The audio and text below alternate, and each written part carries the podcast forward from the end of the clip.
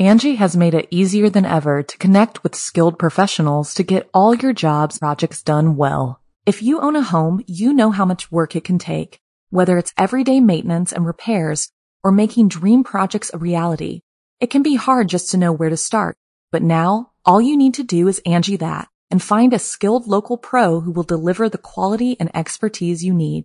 Angi has over 20 years of home service experience and they've combined it with new tools to simplify the whole process. Bring them your project online or with the Angi app, answer a few questions and Angi can handle the rest from start to finish or help you compare quotes from multiple pros and connect instantly, which means you can take care of just about any home project in just a few taps. Because when it comes to getting the most out of your home, you can do this when you Angi that. Download the free Angi mobile app today or visit Angi.com. That's A-N-G-I dot com. The following program is a production of Chilling Entertainment and the creative team at Chilling Tales for Dark Nights and a proud member of the Simply Scary Podcasts Network. Visit simplyscarypodcast.com to learn more about this and our other weekly storytelling programs and become a patron today to show your support and get instant access to our extensive archive of downloadable ad-free tales of terror. Thank you for listening and enjoy the show.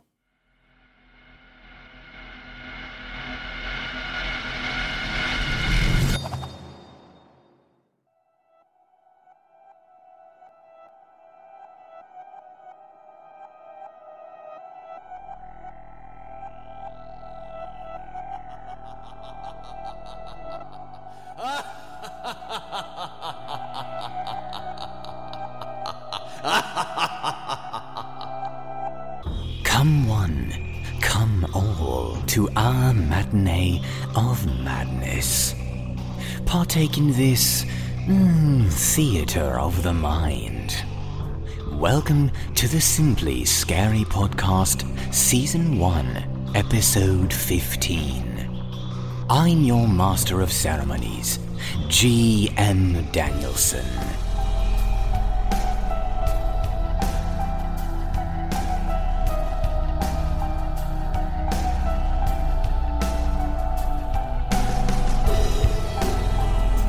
The dark brings out the most interesting characters, doesn't it?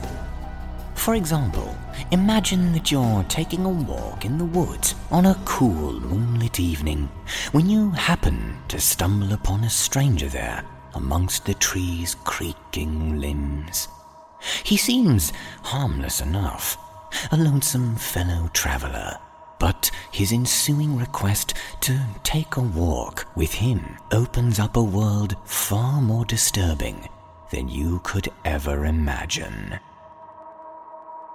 The pair of stories for this episode have been masterfully performed by Otis Jiry, our resident master storyteller, in order to provide you a window into a new world which he is about to introduce. This Saturday, December 17th, we invite you to join Mr. Jiry along his very own trail of terror as he unveils his own horror storytelling program, Walking in the Dark, which will be available weekly on simplyscarypodcast.com, as well as on the Chilling Tales for Dark Nights YouTube channel, and of course on iTunes and wherever else podcasts are available. So without delay, denizens of the dark, let us leave our comfort zones, grab our nearest flashlight, and venture into one man's forest of fear. Allow Mr. Jiry to guide us down the darkened path as together we go walking in the dark. Our first frightful chapter puts us in the midst of a disturbing experiment where a researcher has possibly done the unthinkable, capturing and monitoring a human soul. But as his test subject surpasses the expected life of his initial experiment, his mind struggles to unravel the impossible truth. that he has made a terrible mistake in his choice of guinea pig. Otis Jiry performs James Colton's Windows to the Soul.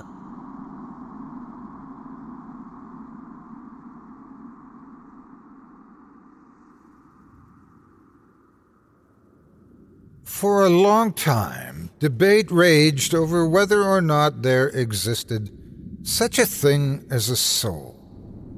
Science nearly discredited the entire idea, but then came the breakthrough. The soul became an accepted fact of human existence, as widely believed in as the existence of the stomach.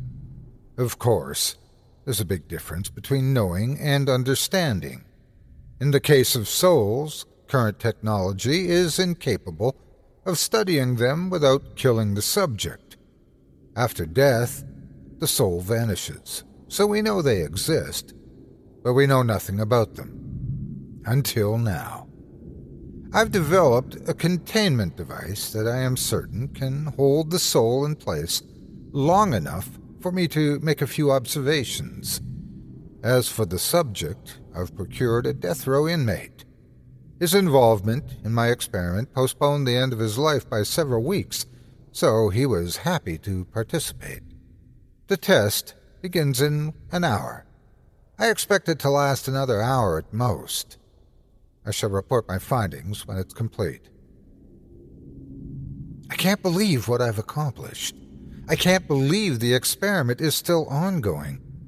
My containment device worked better than I ever thought possible. Souls have always vanished at the moment of or moments after death. My device is based on readings taken during those times, and it attempts to block whatever forces causes the disappearance. It was only supposed to maintain the status quo of the immediate moment of death for a short time. Long enough, I hoped, for some new discoveries, but never this long. It has been five hours since the experiment started, and the soul of Bruce Merrick is still contained. I only left the testing chamber because I can't stay awake any longer. And I needed to make this record while it was all still fresh in my mind. Here's what happened. First, I rendered the subject unconscious to ensure a painless death. The actual method of execution I chose was decapitation for its swiftness and certainty. Bruce was restrained within the containment device and decapitated via a remote controlled guillotine. The containment device was activated just prior to the guillotine. Souls are, of course, invisible, but my instruments were able to detect its presence immediately. It occurred to me as I wrote this that my instruments could be faulty. Before I go any further, I should run a diagnostic. The diagnostic is complete. My instruments are operating flawlessly. Bruce Merrick, or at least his soul, is still contained within the chamber. Furthermore, I've observed a strange phenomenon. The containment area is filled with a very thin mist. I almost overlooked it as I ran the diagnostic, but it's there. I wonder if it's an effect of the containment field on the soul or if this is how a soul behaves when trapped in one place for an extended period of time. It's late, so I'll sleep on it. In the meantime, I've set up every recording device I have to monitor the testing chamber. I rushed to the testing chamber first thing this morning, and my findings are fascinating. The mist is still present, thicker than last night, but also clinging more to the floor rather than filling the entire space. The floor also appears damp. Bruce's body still lies in its restraints, his head staring at me from the tub it landed in. I really want to remove his corpse, but there's no way to do that without disturbing the experiment. Reviewing the video footage from last night, sped up, of course, the thickening and sinking of the mist is apparent. There was nothing in the audio aside from the expected background of my machinery. I've spent the morning in observation, and it is now 12:30. I still can't believe how effective my containment device is. The subject has endured for 16 hours now, far beyond my initial estimate. Interestingly, the signals coming from the soul have gotten stronger. This is why I believe the mist and moisture is in fact the soul manifesting itself. I still don't know why it's becoming visible, and I probably won't have an answer until the experiment is concluded. When I left for lunch, the mist had become so thick that the floor was entirely obscured. It is pure white and about four inches deep. After lunch, I noticed that the mist no longer filled the entire floor. The edges of the containment field are bare once more. My instruments are no longer useful because the signals coming off the soul are now too strong for them to register. They simply were never designed for something this clear and powerful. I noticed that the bare floor, which earlier I described as damp, seems perfectly dry. I think I will try to recalibrate some spare equipment to handle the stronger signals coming out of the chamber. It has now been nearly 24 hours since the start of the experiment, and there is a new development. The mist has continued to coalesce and shrink. At the center, there is what appears to be a solid mass. It's just a shallow dome of white poking above the rest of the mist. My recalibrated instruments have kept up with the ever increasing levels, but I may have to make more adjustments tomorrow. The mist was all gone this morning. I was alarmed at first, although the containment field still seemed to be working all I saw in the chamber was Bruce's corpse. The floor was completely bare, save for a few dark brown flecks of blood that the tub failed to catch. Then I saw, in one corner of the chamber, a small puddle of white liquid. Rising out of it was a lump of white larger than the one I observed last night, but otherwise the same. Now and then it seemed to throb or shift. At the moment, I'm unsure if this amorphous mass is in fact solid. The only way to find out would be to enter the chamber, and I cannot do that for reasons stated earlier. My containment device was never meant to run for this long, and I wonder if such an extended test is taking its toll on the equipment. There seems to be a, well, I can only describe it as a change in the air. I feel it every time I enter the lab. I should check on the machinery again and make sure the containment field isn't about to explode. The machinery is working fine. Perhaps the energized feeling is just my own excitement. I haven't gone into the lab all evening. I just didn't feel like it, I guess. Instead, I reviewed the video footage from the past 24 hours.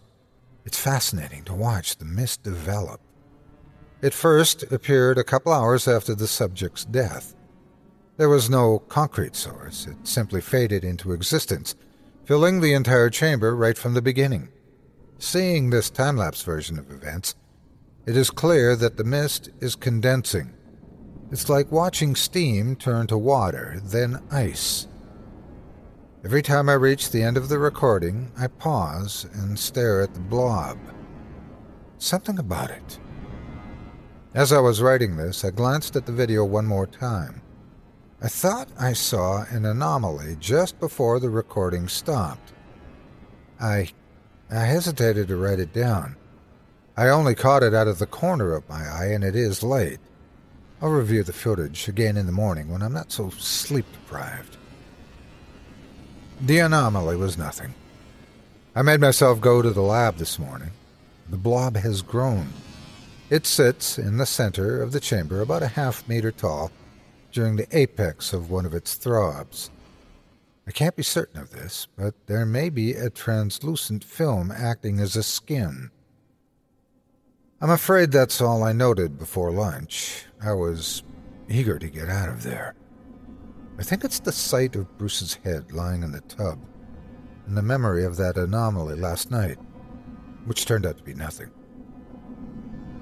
I didn't go into the lab at all today. I'm not feeling well. I was able to monitor the live video footage from today. The blob has begun moving around the chamber. I think it accomplishes this in a manner similar to a slug.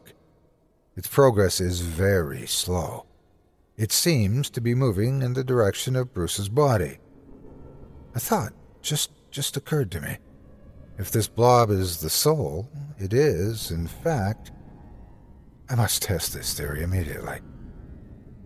I don't feel well enough to write anything down. Check the audio recording for the results of my experiment. Haven't been back to the lab for two days. Irresponsible of me. Fortunately, I finally returned today to find everything still in working order. I deleted the audio recording from my last experiment. I was out of sorts, not in my right mind. No doubt I corrupted the results. The evidence was worthless, so I got rid of it. I arrived at the testing chamber to find the blob sitting on top of the subject's head.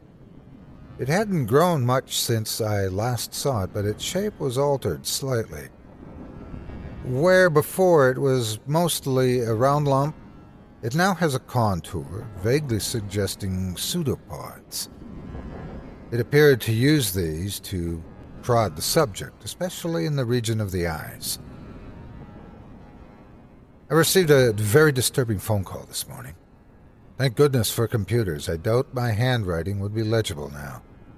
The short version is this Bruce Merrick was innocent. Some new evidence turned up, and while Bruce certainly wasn't a clean, law abiding citizen, he was not the murderer who he thought he was. He definitely did not belong on death row. I keep telling myself if it's too late, no amount of regret will change that.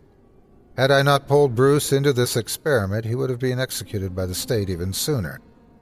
The best I can do is carry on with my work so his death won't have been for nothing. I went into the lab tonight, but I wish I hadn't. I'm not sure which is more disturbing the phone call this morning or the image that met me in the containment chamber. Bruce's body was gone. His head was still there, but not in the tub. It was placed on the floor close to the glass. The eyes were missing. As for the blob, it was on the far side of the containment field, much larger than it had been before. The thing seems to sense my approach. It turned, or rather twisted, to look at me. As it did, its shapeless form took on shape. No, the suggestion of a shape. Never before had it looked so human. I could now make out a distorted, underdeveloped head, neck, torso. The limbs were as yet amorphous stubs, but it was close enough that I shuddered just recalling it. The energized feeling I mentioned earlier, it had come back with a vengeance when that thing looked at me. I'm convinced now that it isn't radiation off the machines, but something more primal from within. I was afraid. Perhaps before I was overcome with excitement, but today's revelations have quenched my eagerness. Tonight, I was inexplicably afraid. I can't sleep, so I'm recording my thoughts. The one thing that has always held back mankind's study of the soul is that it requires killing the test subject. This didn't bother me because I was experimenting on a man already sentenced to death. But now it turns out I wasn't. If that thing is truly Bruce's soul, why did I delete that audio recording from the other night? On a whim, I decided to check the video stream coming from the containment chamber in the lab. Probably won't do anything to help me sleep, but what is it doing? What is it doing? The blob, soul, whatever. It's staring right at the camera. I know it's looking because it has eyes now. Not eyes like iris and pupils. Eyes like indentations in its face. Like someone used a golf ball to poke holes in it. I just put in my headphones to see if there was any audio coming through. There is something, but I can't make it out. It's a deep sound, throbbing. I have to stop doing this to myself. If I don't get sleep, all my observations will be unreliable. I've tried to remember the contents of that deleted audio recording. Keep in mind this is a highly unreliable record and shouldn't be seriously considered. Are you Bruce Merrick? Are you Bruce Merrick? Note, my instruments recorded a spike in energy coming from the containment field. Are you Bruce Merrick?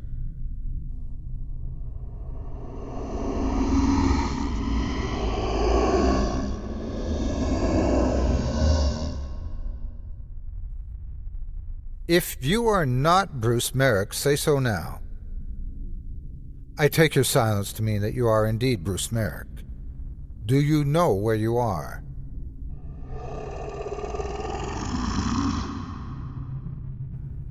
Do you know what you are?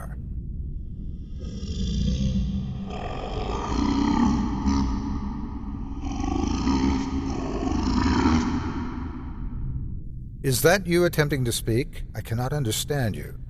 Bruce, do you know that you are dead?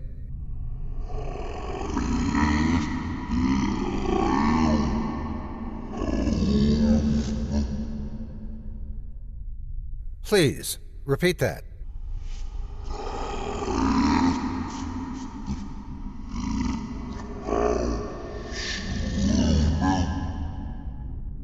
The sounds that seemed to respond to my questions were deep and muted. I believed at the time that I was creating voices out of the ambient hum of machinery. That's why I wrote it off and deleted the recording. After hearing what I did last night, however, I'm not so sure. I feel I should try another questioning session. My visits to the lab have grown so infrequent, it seems like a foreign place to me now. The thing was sitting in the center of the chamber when I arrived. It seems to have stopped growing, instead, only refining its shape. Refining, but toward what I can't tell. It's like its goal is human, but its aim is terrible. The audio record has the full session, but I'll mention a few details here. I began by asking if the thing was Bruce Merrick. What it did in response made my skin crawl. It performed that same twisting motion I've described before. Then its face began pulling apart. Little holes grew into big holes that merged together until there was a limpless mouth speaking to me. The words were completely unintelligible, but there was meaning in those formless syllables. Meaning I can only guess at, but meaning all the same. I ended the session abruptly when I noticed that the thing was inching closer to the glass that separated us. I don't know what I'm afraid of. The glass is bulletproof, and the thing has exhibited no signs of strength. Except. But that's just conjecture. There is no video record of what happened back then due to an equipment failure. Just conjecture. But what else could have happened to Bruce's body? Another sleepless night, so I'm again watching the live video stream from the lab. As before, the thing is staring at the camera. Its mouth is moving, but I can't pick up any audio. There's something new as well. Inside the mouth, I think I can make out teeth. Not human teeth. These make me think of a deep sea fish more than anything else. Needles. Bruce's fate troubles me. He was innocent of murder, according to the court, but he wasn't a good man either. Strange as it sounds, I think I'd feel better if he'd been a model citizen falsely condemned. I feel like he'd be more likely to forgive. There I go, imparting meaning to things that may be nothing. Strange anomaly in the lab today. As I was checking readings, I noticed that the thing in the chamber was always facing me. What makes this so strange is that it wasn't turning to face me. It just always was. Like like my brain had invented this image of it looking at me and was projecting it in front of me so that no matter where I was, it always appeared from the same perspective. Even if it's just barely visible on the edge of my peripheral vision, it is clear as day staring at me with its distorted face. I checked the audio recording a second time just to make sure there hadn't been any sound last night. I guess there must have been something wrong with the stream because I was able to find something. The clearest audio recording I've gotten so far. Liar. I think I'm ready to end this experiment. It has played on my nerves too much, and I've already gathered more data than anyone before me. I will shut down the containment field, releasing the soul to wherever it goes after death. I suspect it will simply dissipate in a manner similar to its coalescence, and that'll be the end of it. I shut down the containment field at 1 this afternoon. At 8, I returned to collect some things and shut down the lab entirely. It was still there. The first thing I did was check to make sure the containment device was indeed deactivated. It was. Next, I ran to the door of the chamber to make sure it was locked. Again, it was. I don't understand. It required so much power to trap a soul after death, to prevent it from vanishing into the unknown. Why now does it remain with nothing to hold it in place? Could it be such prolonged exposure to the containment field altered it somehow? Or perhaps the field only gave it enough time to grow and strengthen so that it could remain under its own power. It's pacing the chamber now, but its face is always looking at me. The same anomaly mentioned before. What it's doing now. It's trying the door. What should I do? Can I Keep it locked in there indefinitely? I certainly can't let it out. It's banging on the glass now, banging, but not making any sound. I'm glad ghost stories are just that stories. Otherwise, I could expect it to just walk through the wall at any moment. He told me I'd live if I helped him. He said I'd be pardoned I didn't want to die. He lied. Now, I'm dead. He lied.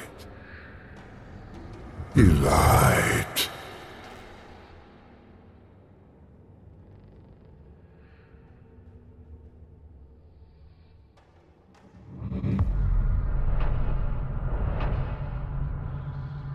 It seems the result of that experiment was the discovery that innocence can be a relative concept, especially when the so called objective observers are far more guilty than the one who has suffered the sentence.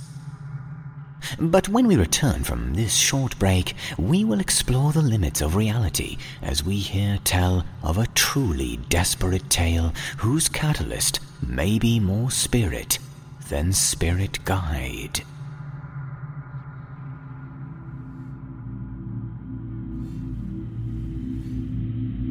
James Colton's Pages of Dust.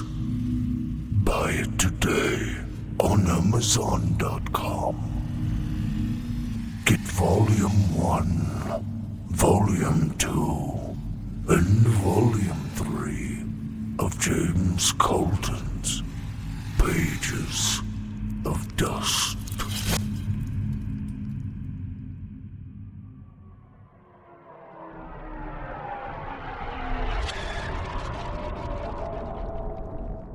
Hmm, it is good to see you have returned for your second session of spine tingling terror. You must be one of the strong ones. We've been killing off so many of the weak ones lately. Uh, uh, but, oh, pardon me. Uh, not sure what I was discussing there. Must have been that zombie crypt that Jesse Cornett keeps. Jeez, GM, give the secret away. Now everybody's gonna want one. Uh, but anyway, our next tale takes us back in time to a battlefield bathed in blood. We bear witness to one man's final chance for redemption as he is led to the gallows. Yet his remonstration reveals something other than repentance a reality far more frightening than the treachery and murder of which he is accused. Otis Jiry returns to perform Preston Wu's Cold Wind, Cold Earth.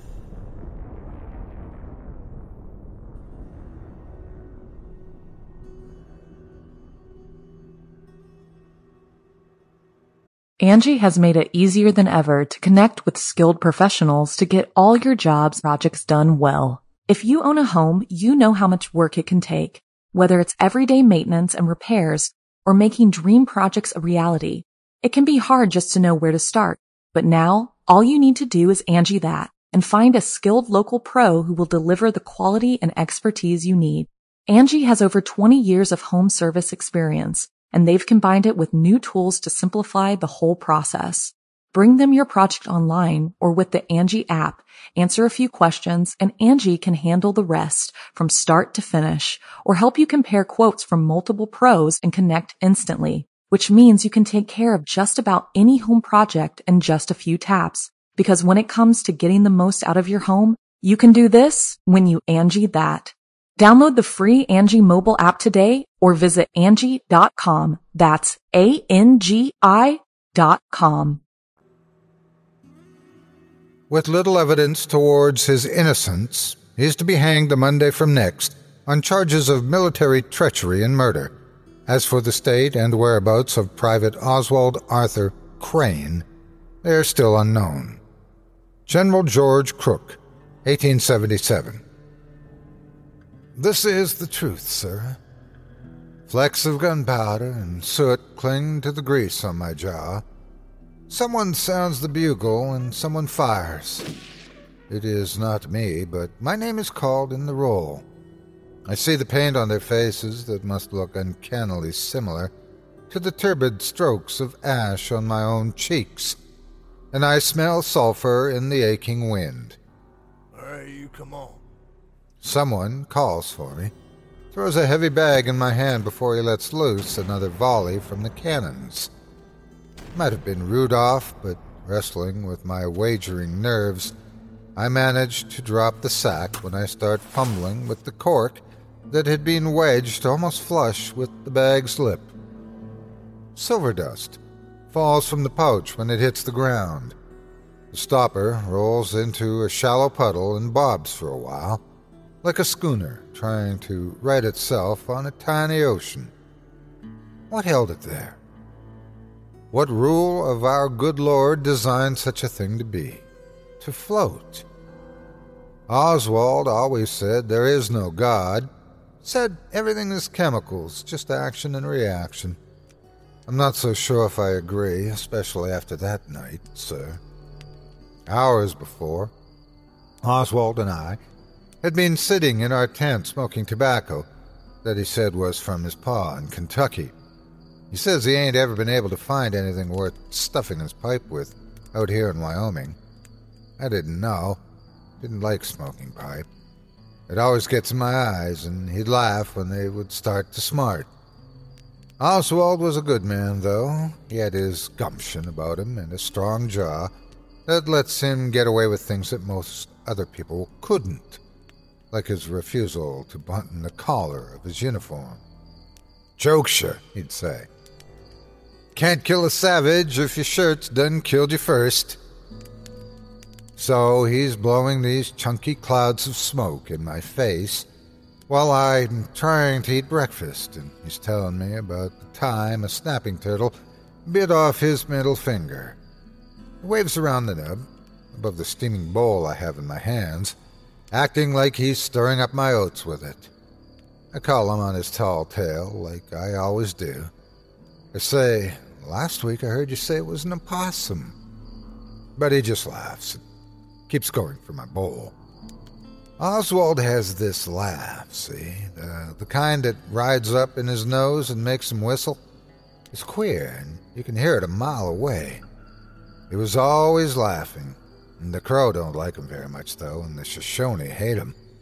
He stomps around them like General Crook, calling them things like sleeps with ass and others. Despite all that, me and him managed to make friends with this crow that calls himself Snowbird. Has this big braid of down in its hair and a sharp chin that could cut glass. He's sitting with us around our fire, smiling every time Oswald starts giving me trouble. But Snowbird hasn't been himself since we crossed Goose River. He keeps rubbing dirt in his hands and chewing his lip. And every once in a while, he closes his eyes, really serious, and lets out a deep breath. Better eat something, else your ribs will rattle right out of you, Oswald says, finally leaving me to finish my meal. Snowbird nods at him. I did once already. Before Rosebud Creek.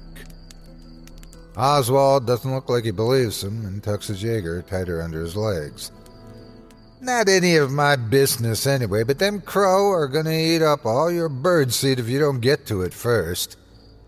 Oswald laughs and hands me his pipe as he scoops up a handful of water from our pot for a drink. Satisfied, he throws himself onto his back with a wipe of his mustache, and Snowbird and I follow after. For a while, we just laid there under the fall clouds, watching the last couple leaves break from the oaks. Wyoming is quiet in fall, especially in the latter months, see? I'd gone to finishing school, but I still liked asking Snowbird stuff about the forest and other things.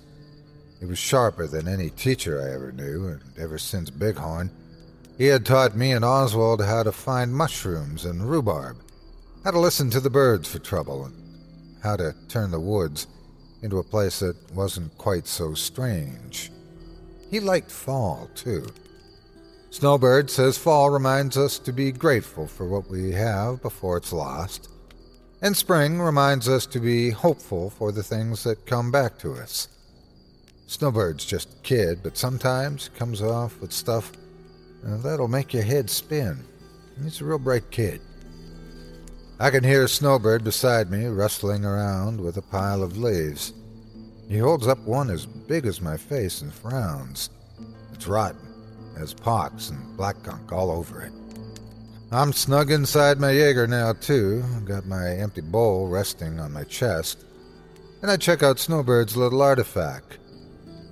I spin the leaf in between my fingers like a zoetrope that the city kids have. Infection, he says, and I ask him what kind of infection. Uh, don't know. Don't like these woods. Old Cheyenne say Bixby live here. They're spirit with no home. Old Cheyenne say people get lost in these woods, never come back. He brings his hand up to the wooden owl he always has bound around his neck, his Zapalia. Right then, Oswald shoots up from his sack throwing out his hands to hush us down. Takes a big sniff with his nostrils flared up. Smell that? Mm, we don't say anything, but he has this look on his face. Something don't smell right. Me and Snowbird quietly try to get a whiff of whatever he's caught onto. Snowbird is on his feet, crouched like a lion. I know that smell. Smells like, like a hot steaming barrel of Hogwash. And he throws himself into a fit, rolling around and hollering like a banshee. It would have kept going all day if he hadn't rolled over his pipe and nearly burnt up his sack with him in it.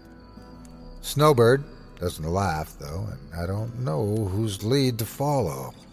Oswald is checking his bag for holes, wiping away patches of soot and trying to catch his breath before he speaks again.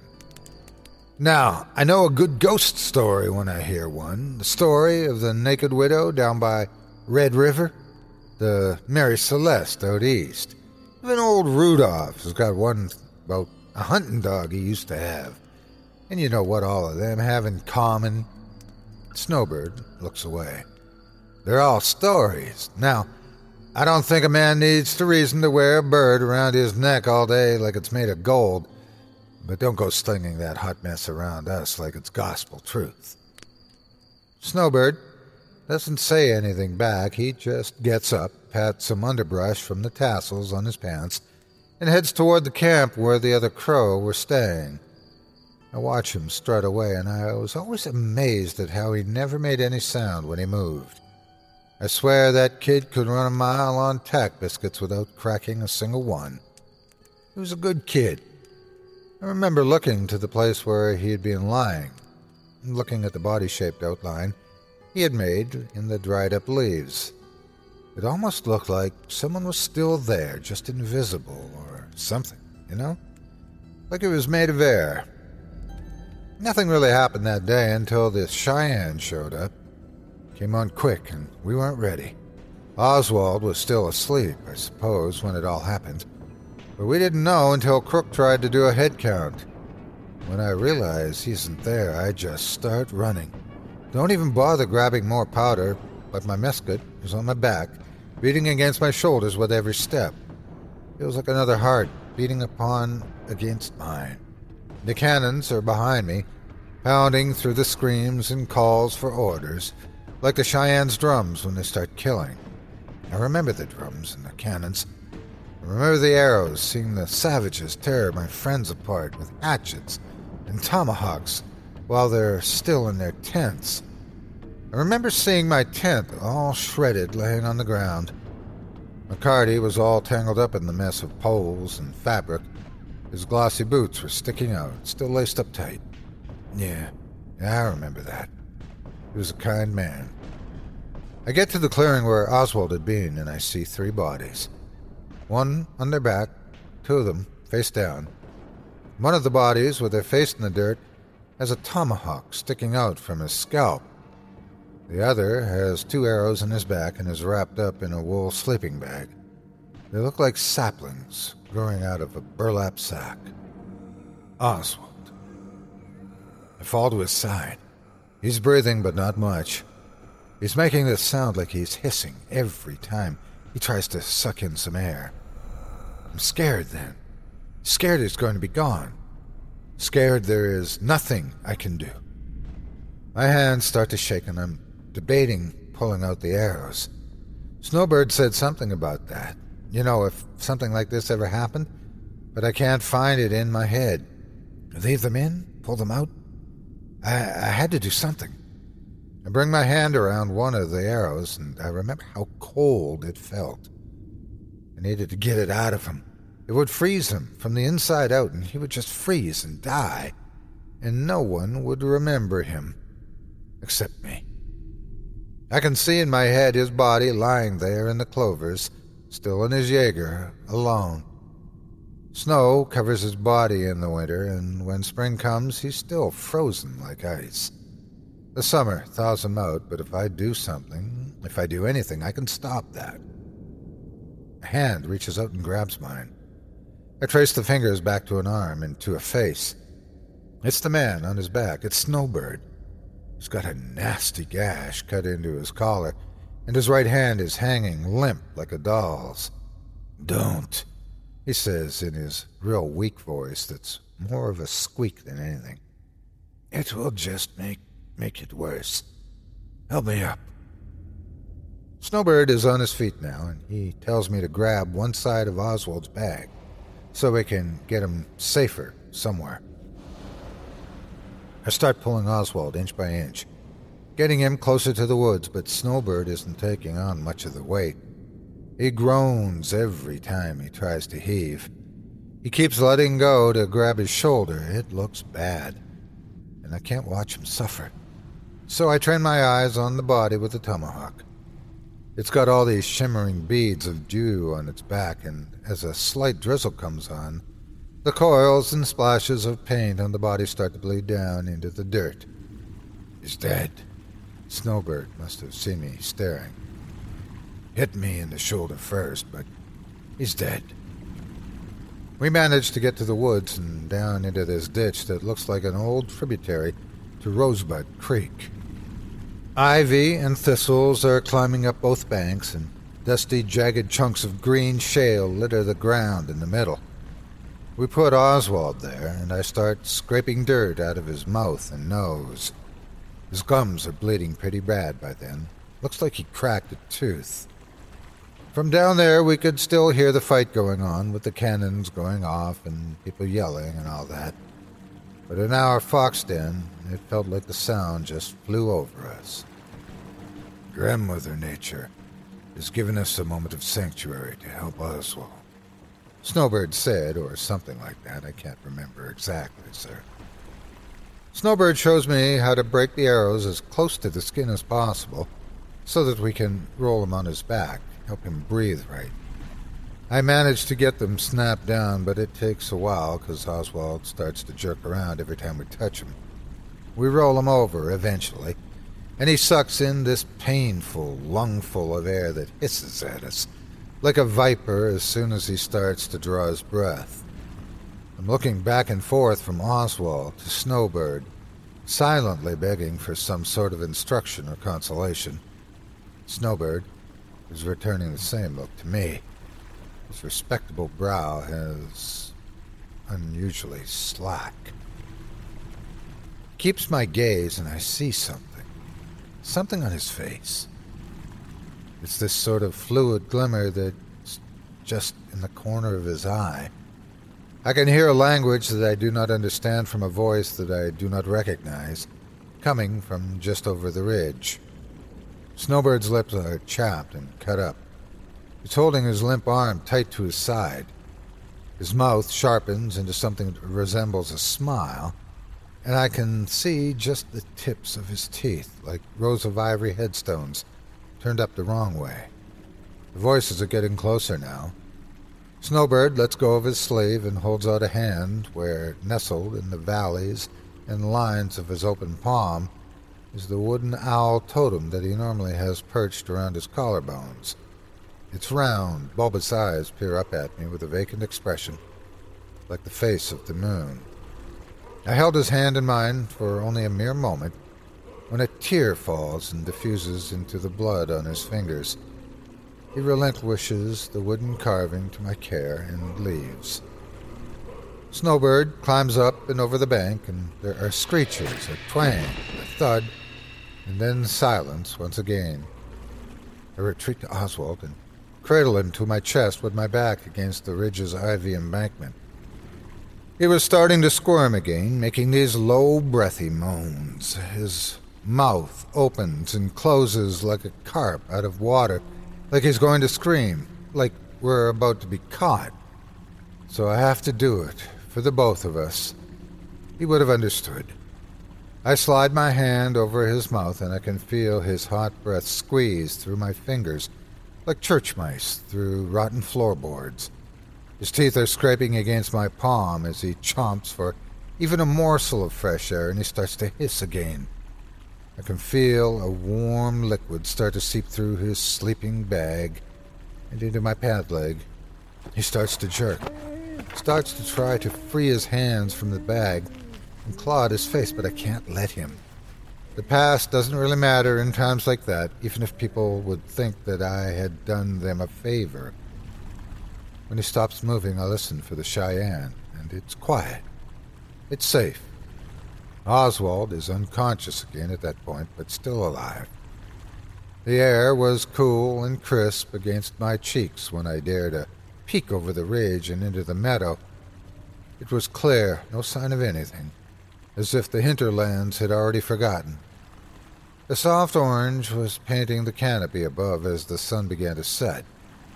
Night would come soon, and I couldn't go back to camp. I had my guesses, but in reality I could never have known what was waiting for us back there. I had no idea the battle was won, so I decided to stay in the woods, just until morning. I heft Oswald over my shoulders and head deeper into the trees. Even trudging through nets of nettle and underbrush, I can barely feel his weight on my back. The way the last dribbles of sunlight caught the moisture on my boots was mesmerizing. Kept me in step like this metronome I used to have as a kid. Mama made me take piano lessons with this Methodist pastor at our church, and he'd take the ticker out of my hand, put it above the keys, and flick the pendulum to life. How on earth do people concentrate with something like that going?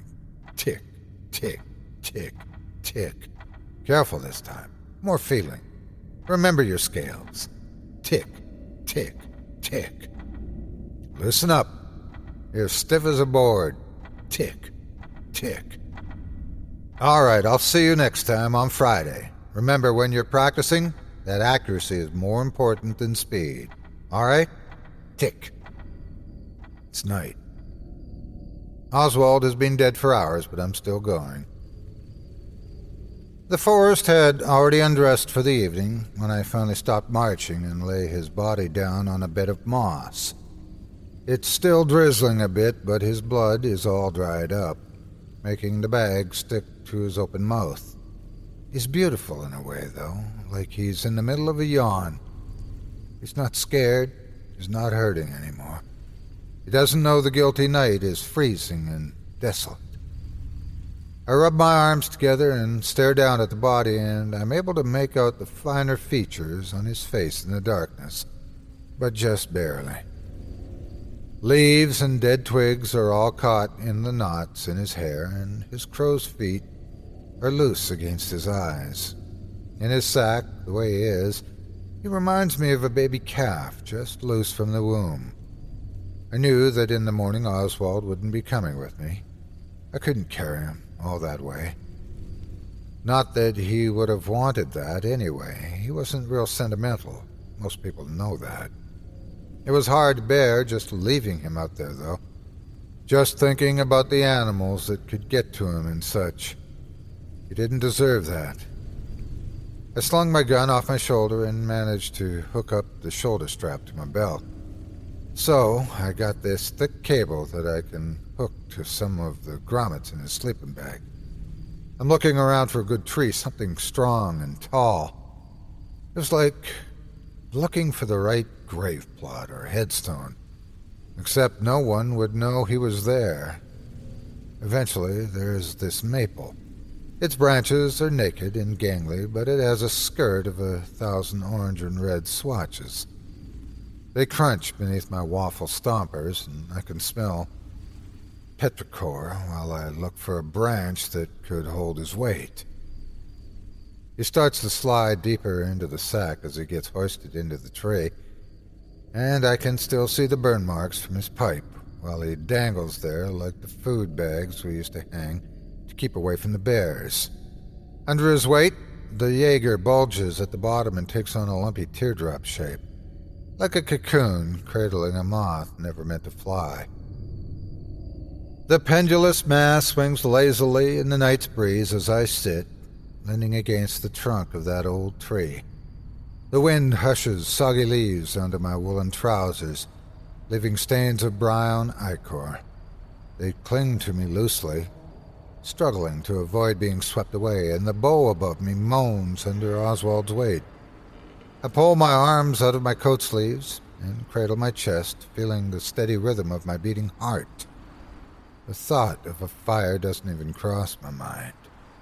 Autumn's breath folds my eyes together tightly, and I fall asleep to the metallic clicking of the belt suspending Oswald right above me. Tick, tick, tick, tick. I wake before daybreak.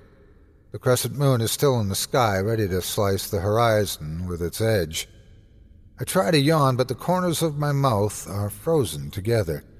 So I'm trying to work my tongue through this little sliver I have in my lips to get them thawed when I look up at Oswald's nest, or what was left of it anyway. The bag was still tethered to the branch, just where I had left it. The belt was untouched, without a scratch. All the buckles and grommets were fine, but the bag it being slit by this one long slice. I would have grabbed my gun if I had any powder with me, because when a grizzly gets into a meal, it doesn't drag it. It just finishes what it's got right there. There's no bear in sight, though, no tracks, no viscera, nothing. I stand up to look at the sack and start thinking that there might not have even been a bear that night, or any other animal at all. Animals either chew their way through or make these long up and down slashes when they want to get into something. The hole in Oswald's bag is a single horizontal cut, perfectly clean and kind of bulging from the inside out. Frosted, bloody threads dangle on the outside from the freshly carved mouth, like Oswald had just crawled right out of the thing. I'm standing there under the arms of the gray maple, staring up into the ashen thatchwork above me, looking for any explanation for Oswald's escape. A dense fog is rolling in about that time, though, and there's a growing ache in my gut. I feel like I ate a handful of shot, like I might throw up if my jaw wasn't locked shut. That's when I heard it, I swear. It's this laugh that sounds like it rides up in the nose, makes the whistle you could hear from a mile away. Then I see him, and I do throw up. He it is in the mist, next to a twisted up pine, and I can make out the silhouette as the sun begins to rise through the mist. It's hunched over. I see thick fluid lurch its way from the blackened shape of the head. With a quick twitch, it pulls itself up onto its toes and bends over deeper at the shoulders, cackling a whistle the whole way.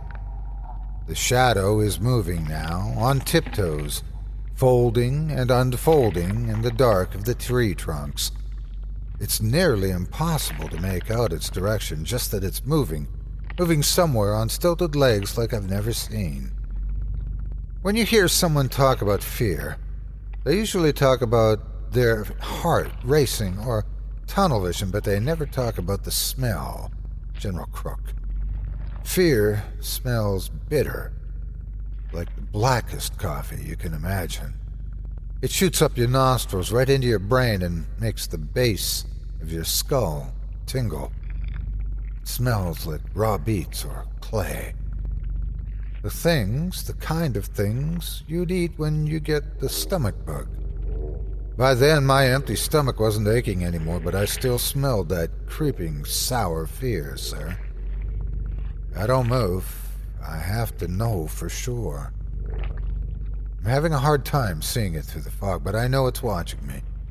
It probably smells the fear, too. The forest reeked of it. It's drawing in now, close enough to where I should hear footsteps, but, but I don't. I don't hear much of anything, noticing the unusual sounds of an old wood have died down to little more than the scraping of brittle leaves against the bark. All the forest had its gaping attention on the theater of horror. The metronome ticks in the chasm between my ears, opposite every gushing seizure of my beating heart. Time loped by slowly as the figure shifted silently closer. Closer. I see it clearly now. The leaves do not even crack underneath its boots.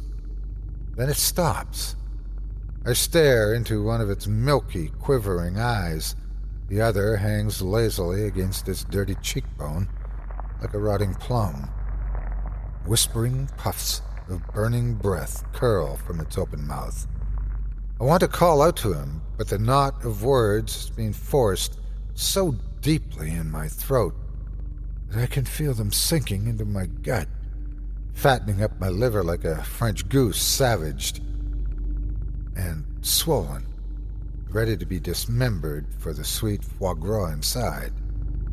My blood sizzles in my veins, and there is reflexive tension in my groin, in my thighs, that has turned into a spasm that nearly brings me to the ground.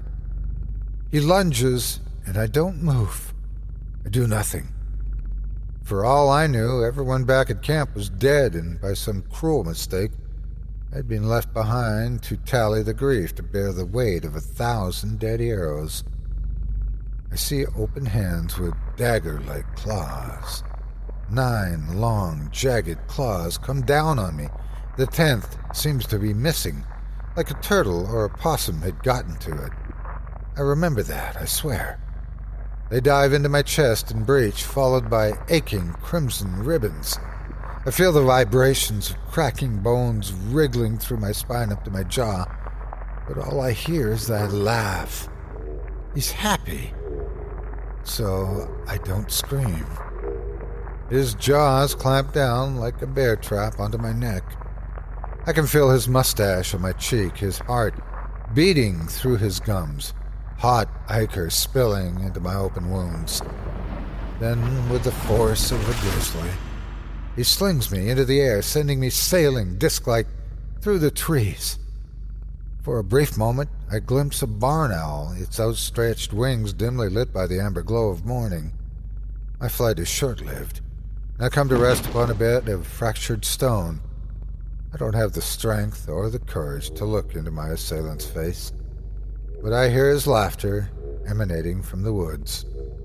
He's coming to finish the deed, to take me with him, to drag me to hell where I belong. I should have been there for him. I should have been there. From its perch, high above, the bird gazes with its saucer like eyes upon the chaos below. The hungry fog rolls over the slate and into the crags between each stone, swallowing everything it touches until it reaches me. I close my eyes, ready for the other side. The sound of grinding, crunching bones heralds his approach. Taut fingers wrap around my ankles and pull. Violently, I'm dragged across frozen shards of broken earth. In the distance, I can make out the moaning dirge of the owl, and with that, I drift into oblivion. I woke up, not in hell, nor in heaven, but in a dank, frigid stockade, a prison to be sure. It's still far more desirable than the confines of my regret. The men say they found me half dead on the banks of Rosebud. They say I should be grateful, sir. Grateful for a formal execution. Now, I don't know what I believe in anymore, whether in God or in chemicals. I am, however, familiar with the allegations, and I realize what many are saying. I may be a coward, sir, but I am no traitor. The truth can be found in the cold wind on the cold earth along the shattered banks of Rosebud Creek. I did not kill Oswald Crane.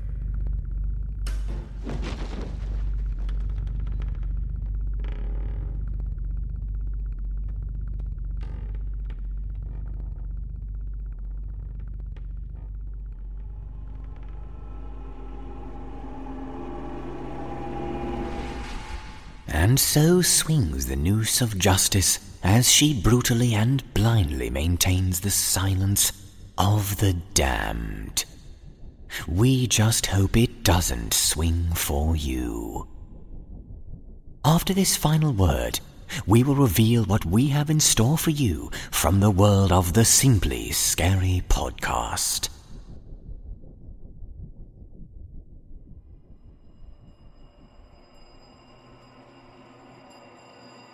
Hi, everybody. This is Archibald Carlisle here. Just wanted to tell you to subscribe below so you get all the updates on what's coming up and what's coming out with the Simply Scary podcast and Chilling Tales for Dark Nights. So click that button and share us with everyone you know. Otherwise, I'll have to come looking for you. You don't want that, do you? And now, back to the show.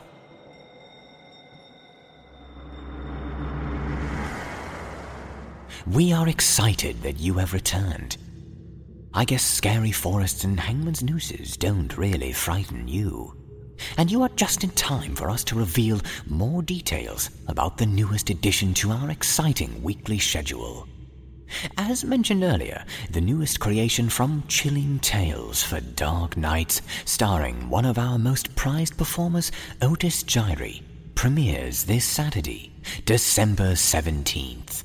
Just a few days before Christmas and part of our Christmas gift to you.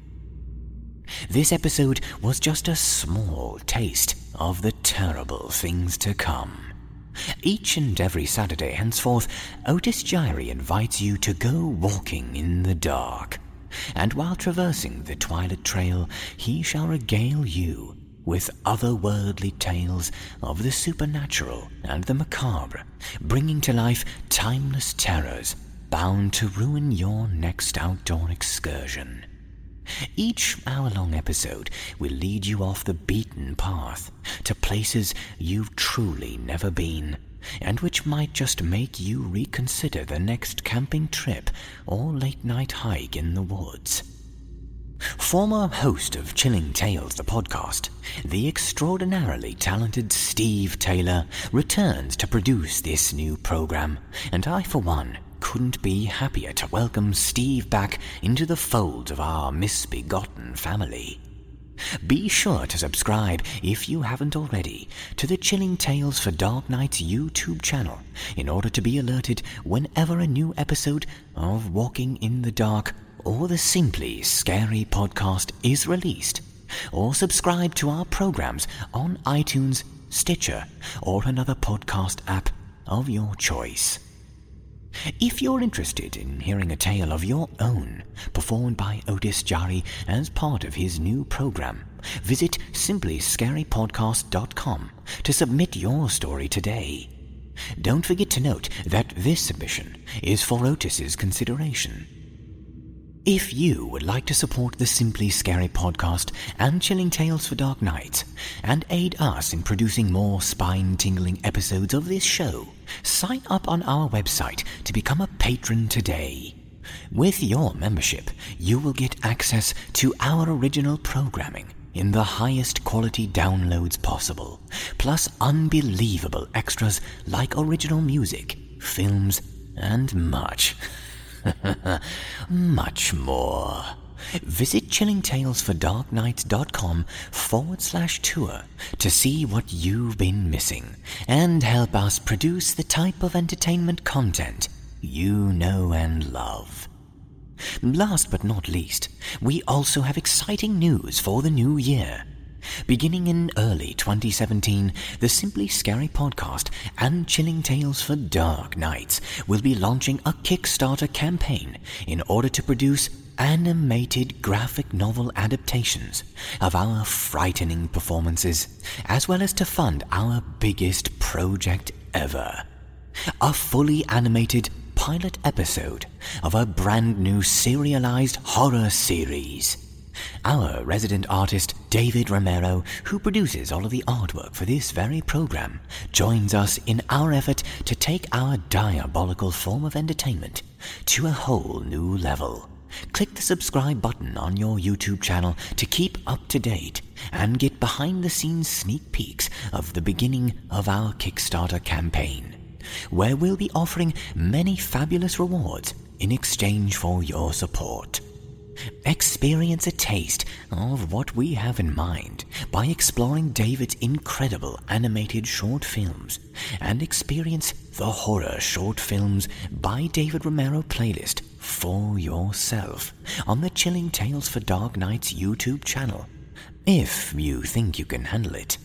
Of course, we recommend you do so with the lights on. And now for the final act in our cavalcade of chaos the traditional reading of the iTunes review. It's important to keep those traditions undead, isn't it? this episode's winner is Mr. Raven 2005. Mr. Raven 2005 writes, A more than worthy successor to Chilling Tales, the podcast. Although I wish that could have continued, this show is perfectly terrifying. We appreciate your efforts in commenting to us, and we welcome all you fans transitioning from our former network show, Chilling Tales the Podcast. You can become a patron and get all the back episodes of that now deceased show starring Steve Taylor and introducing you to producer Jesse Cornett's menacing other half. So take the tour today to find out more. Mr. Raven 2005, we need you to send a screenshot of your iTunes profile page with your review pictured to contact at simplyscarypodcast.com to claim your frighteningly fearful surprise from Chilling Tales for Dark Nights. And for those of you yet to be chosen, your number will be up soon. But only if you subscribe to and leave a review for Simply Scary on iTunes. This is G.M. Danielson, showing you the greatest of appreciation for your consumption of this episode. Remember, listeners, should you be approached in the wee hours of the night by an unfamiliar figure who offers to accompany you on your midnight stroll through the darkened forest, you best be prepared for the uncanny, because you never know just what may be walking in the dark. We will see you next time when we prove once more that there's nothing simple about being scared. Unless, of course, it is the Simply Scary Podcast.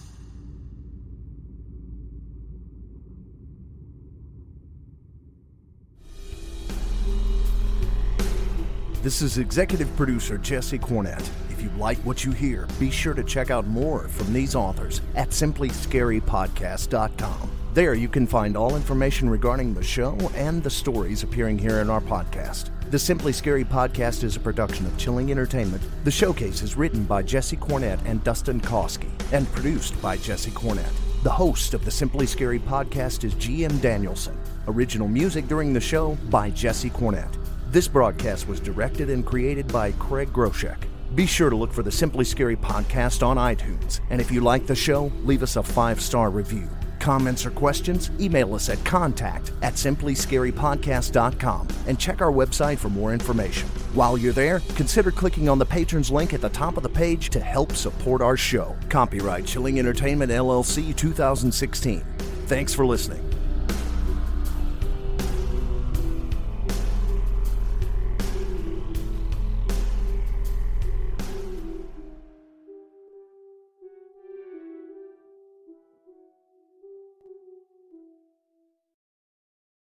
Angi has made it easier than ever to connect with skilled professionals to get all your jobs projects done well. If you own a home, you know how much work it can take, whether it's everyday maintenance and repairs or making dream projects a reality.